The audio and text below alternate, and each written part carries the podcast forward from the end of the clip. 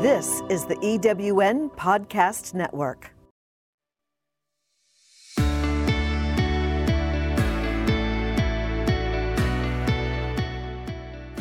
Welcome to Driving Outcomes, your source for inspired solutions to address the most pressing leadership concerns of today.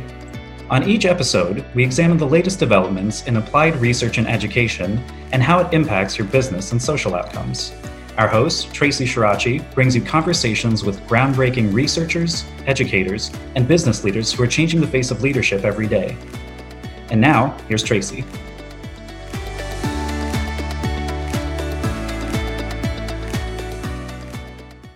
Hi, everyone. I have the pleasure of introducing you to Julie Serafin. Um, she's the Director of Science and Research at higher, the Higher Education Policy Commission. And I'd love for her to share today about what she's working on and her role um, so individuals can learn more about what HEPC does and in particular what is the mission or what are the objectives that you're trying to um, accomplish julie? So if you don't mind just sharing for the audience what is it that you do on a on a day-to-day basis and just an interest in um, your not only your profession but the organization itself so, our name, the Division of Science and Research, doesn't tell you a whole lot except that we're um, interested in research. And really, what we're doing is we're promoting the growth of research infrastructure in the state of West Virginia. Um, so, our office is more like a helper to the higher education institutions in West Virginia. And we um, primarily uh, help in them obtaining federal funding from the National Science Foundation. Um, we also have some grants that we administer that come from money from the state of West Virginia. Um, and basically, we're there to help really any faculty at a higher um, higher education institution in West Virginia that needs help writing a grant. So will they approach you as a resource? Like they have to know that you exist to approach you to ask for help, or do you guys also do like um, what sometimes people refer to as like road shows or introductions, so people know that you exist as a resource and can help them with those grants? How, what's the process for which you get involved with different PIs in West Virginia in particular?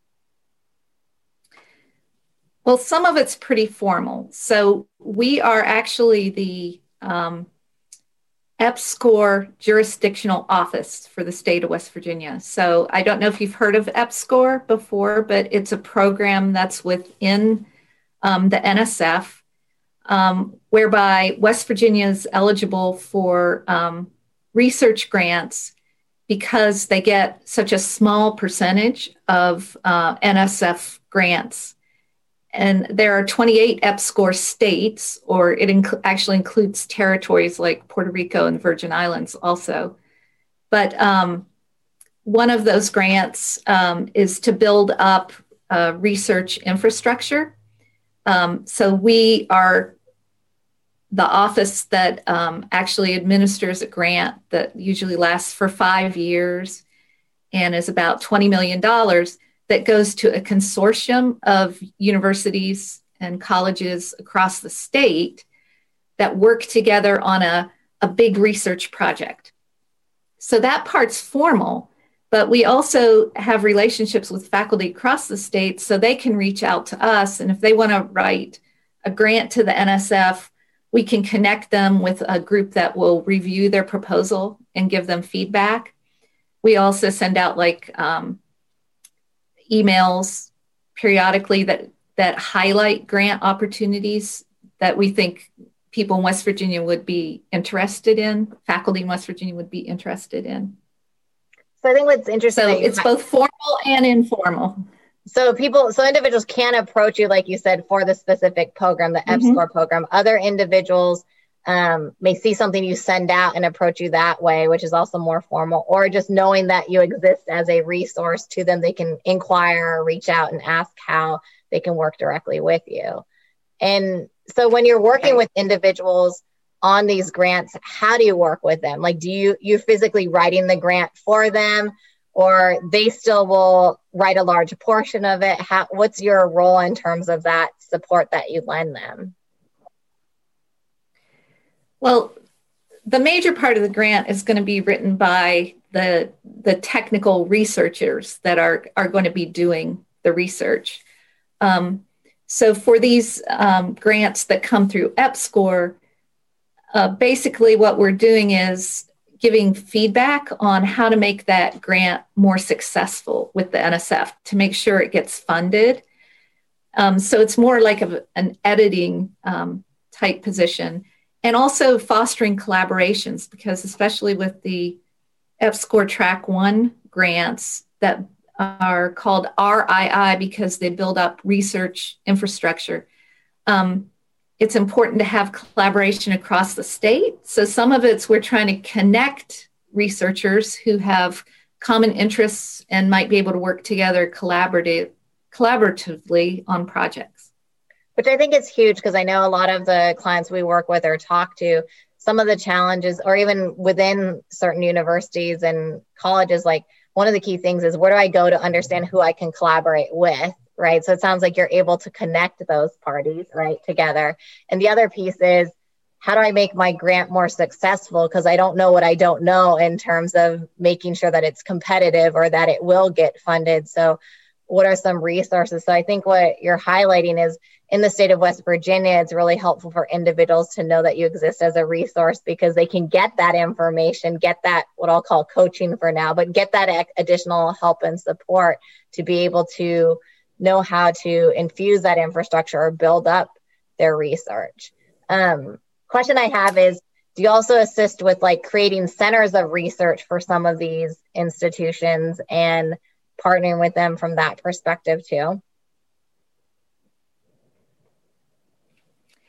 Yes, um, I mean the universities themselves um, you know have a certain structure for, for how they want their research to be set up.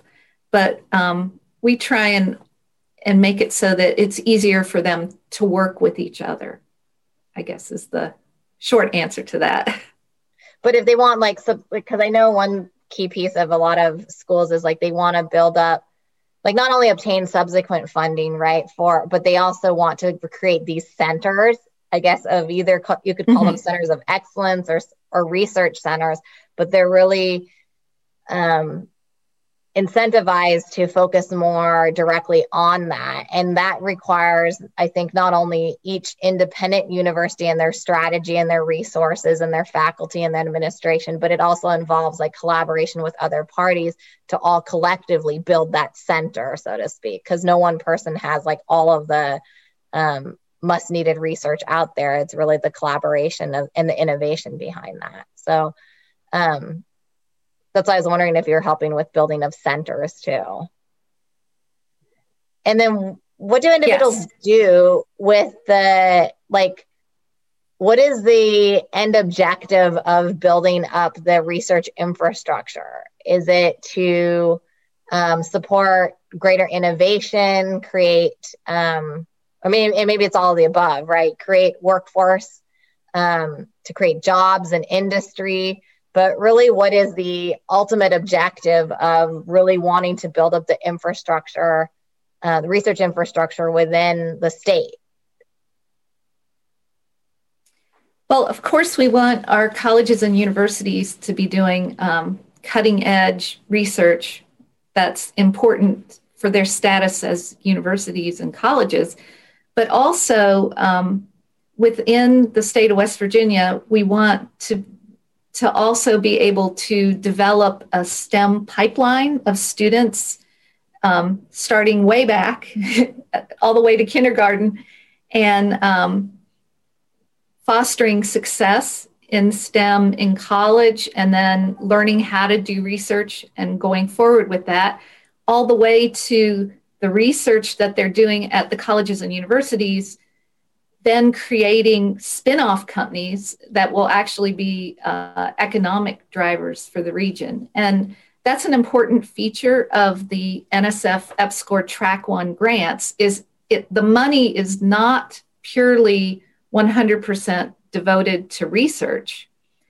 Part of the money has to go to developing uh, this STEM pipeline workforce um, development and education across the state, all the way from, um, as we say now, K to through gray, right? That yeah. are, are impacting people across the state um, of all different ages, um, trying to make them aware of how exciting it is to be involved in STEM research, but also helping drive the the long-term economic economic development of the state. Which i think is huge because i think what people don't understand is that research leads to commercialization. It leads to innovation. It leads to job growth industry growth all that. So that investment is really key. But the other piece is what i appreciate you highlighting too is that it's starting at a younger age. So I don't know if you heard recently, someone shared with me that I have a five year old. And so someone shared with me that um, they're known as alphas. And the reason why they're known as alphas is because mom and dad is like, you need to learn this at a younger age. And so um, joke because that was one of the main drivers. Like my daughter is involved in um, Girl Scouts, for instance, learning how to sell cookies. And I was like, great, she's going to learn an entrepreneurial skill set at a younger age. And then I have her working on robots and being excited about robots.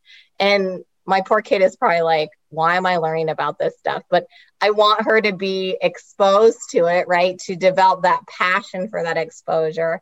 And when I say my poor kid, like she's not, she just turned five, not even a kindergartner, and mommy's already like shoving these things at her, right? But I think what you're highlighting is at a younger age, um, it's not just considering these things once you're in higher education or in high school, but it's the whole continuum. And it'd be, and I think it's interesting to ask people what they become when they grow up, right?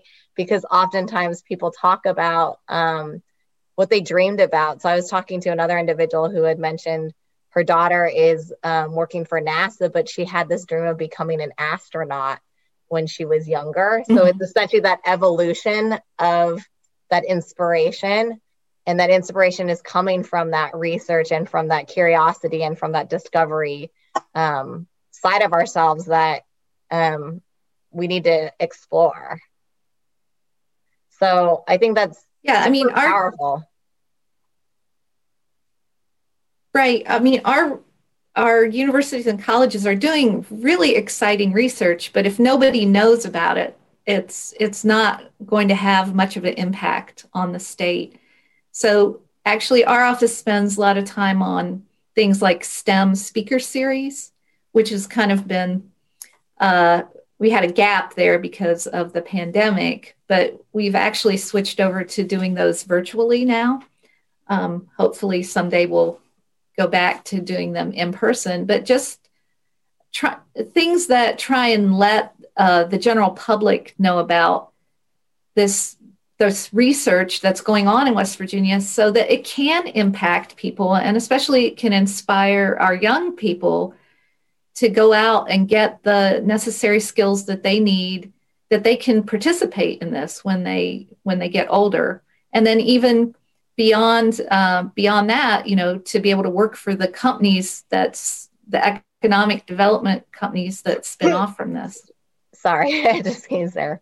So, what are some of the topical areas or some of the um, speaker series? What have they been on, uh, specifically in West Virginia, in terms of topics? And when we're talking about science, techni- technology, engineering, and math as part of STEM, um, oftentimes people think of engineering, but like what type of engineering? And, and sometimes it's not engineering, right?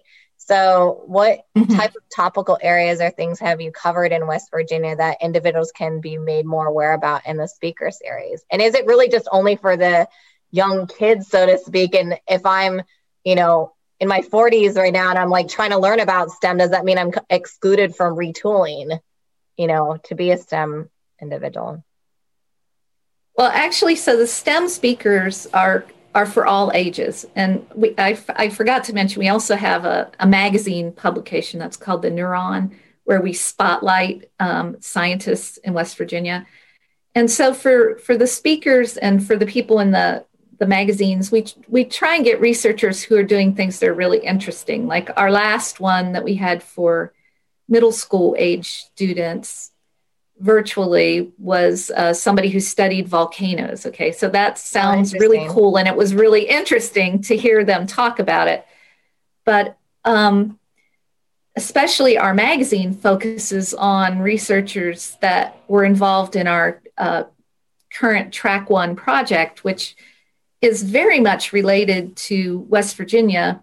Part of it was about um, is called the Appalachian Freshwater Initiative, and it, it, was about studying water resources in the states and how to um, detect contaminants in that water. Because I don't know if you remember back in 2014, West Virginia had a big water crisis uh, where there was a spill of a chemical into the intake of the the water treatment facility and it caused 300,000 people to not have water for periods of weeks. So um, actually, that project kind of grew out of that, and that is, you know, very relevant um, to the things going on in our state. Um, the other part of the last Track One project was about um, studying what are called gravity waves, and it turns out in West Virginia we have uh, several radio telescopes that provide data about pulsars. And um, so there's a, a, big astrophysics movement going on in West Virginia that, um, you know, unless someone tells you about this, you don't know about all these things that are going on. So, or you're um, waiting for like your teachers to teach you when you're in school, or like you're waiting for I guess, to trickle down, so to speak. But these things are being worked on live, like now, which I think right. is really fascinating.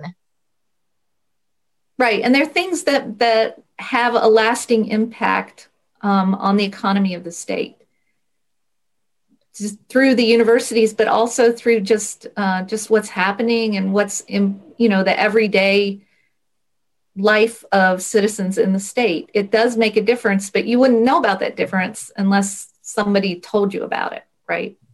Well, I think it's Took also the time to communicate. Yeah, and I think the other piece is understanding like how it relates to your day to day, right? So like when you're talking about astrophysics and pulsars, it's kind of tangentially we're like thinking outer space or like like how does that relate? But at the same time, when you're talking about commercialization of jobs and um, industry creation, I mean, years ago, who would have ever thought SpaceX would be a company, right? Like that would employ people that would even consider the idea of space travel as a potential transportation mode or as you know what I mean? So like the I think the the relationship we draw between what we can understand, what we don't understand, and how does that relate to um, uh, industry is sometimes hard for us to grapple. And so there's also that reason for why it's not as easy for us to acknowledge how much of an impact research has on our day to day lives. Yeah, and for example, with the pulsars, uh, there you you have a large amount of data. I'm not an expert in this area, but this this is um, my understanding of the impact of it. Is you have a very large data set um, that would be practically impossible to analyze uh, just by sitting down and looking at the data. So they actually use machine learning and artificial intelligence to analyze the data and tell them you know, here's something you should look at. And people who have those skills to be able to write programs for that and and analyze data like that can go into all kinds of different industries across the state um, where it's now necessary to use that type of analysis in many other areas in you know medical data in just data from business i mean there are applications um, so it's it's all very interesting how things are related. So something you might not think has Oh, any pulsars you might not think has anything to do with anything in my daily life is is actually very relevant. And people who are able to look at things in that way that they've been trained to do research are incredibly useful to um, to society because they can analyze big sets of data and that's what we need Well, what I love about the relationship you've drawn is it's the foundation of analytical skills that we're taught at a young age to question things, analyze, evaluate, think about it. and it's just the evolution of it and the relationship you just drew is even if we don't understand pulsars there's a common skill set for individuals to develop like you said machine learning and artificial intelligence and but it's all about analytics. It's all it's still all about this like core skill that as human beings are being taught to um, develop or question or evaluate things. And now that is what builds industry. I mean who would have thought that now we're looking at artificial intelligence as the next evolution of you know that's been been here for a while but it's just becoming more and ro- more and more robust over time right? To the point where maybe the jetsons right. are right in the sense that one day we will look like the cartoon uh, and, and that's a whole nother conversation but i, I think it's um, really interesting to see the evolution of how things have evolved so I really appreciate you sharing, Julie, in terms of what you're working on, how you're promoting um, commercial development, but com- promoting workforce and research in West Virginia. I think that's really super important to highlight is bringing to light what resources not only are available to better support those in research, right, to help them be more successful at what they do, but also the other piece is bringing awareness to those of us that aren't necessarily in in the actual research on a day-to-day basis or not aware of what kind of research is going on. And i think that's super exciting for you to share and highlight a couple of the projects that you've seen being worked on um, that individuals can support those that are listening can help support and learn more about. And hopefully even more broadly there's also collaborations across the states right and even amongst other countries so research is not only um, in one geographic jurisdiction but also is more broadly um, shared. So I really appreciate you sharing what you're working on, what what's going on, and kind of a lot of the topical areas. So I appreciate your time.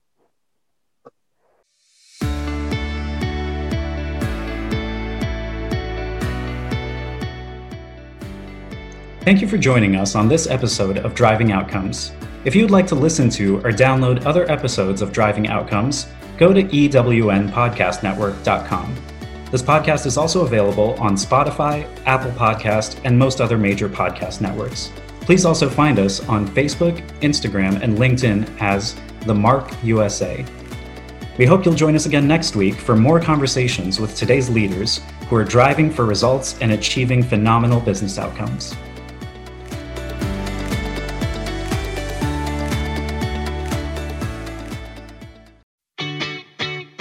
Have you ever asked yourself this question why is it so hard to make a buck? I know I have. Hi, I'm Sandra Yancey, founder and CEO of eWomen Network. What I have discovered after going from the brink of bankruptcy to running a multi million dollar award winning business is this you can't build a million dollar dream hanging around minimum wage mindsets. My mission is 1 million women entrepreneurs generating $1 million in annual revenue. So here's what I've done I've created the mother of all entrepreneur success programs that you can access online on your time. It's called Monetize Me Now. It's a seven module online course that is 100% my success formula, covering mindset, mission, management, motivation, marketing, and measure. Come on, take my hand and I'll show you the way to learn to earn flowing revenue for your business. Visit monetizemenow.com for details. Calling all speakers, eWomen Network has speaking engagements all over North America that must be filled. Are you a gifted messenger, author, expert, or successful entrepreneur that can help women entrepreneurs grow their businesses? Our mission is to help 1 million fulfilled women each achieve $1 million in annual revenue. If you're a speaker that can help women prosper, go to eWomenNetwork.com and sign up as a pro member of our Speakers Network. That's eWomenNetwork.com. Thanks for listening. This is the EWN Podcast Network.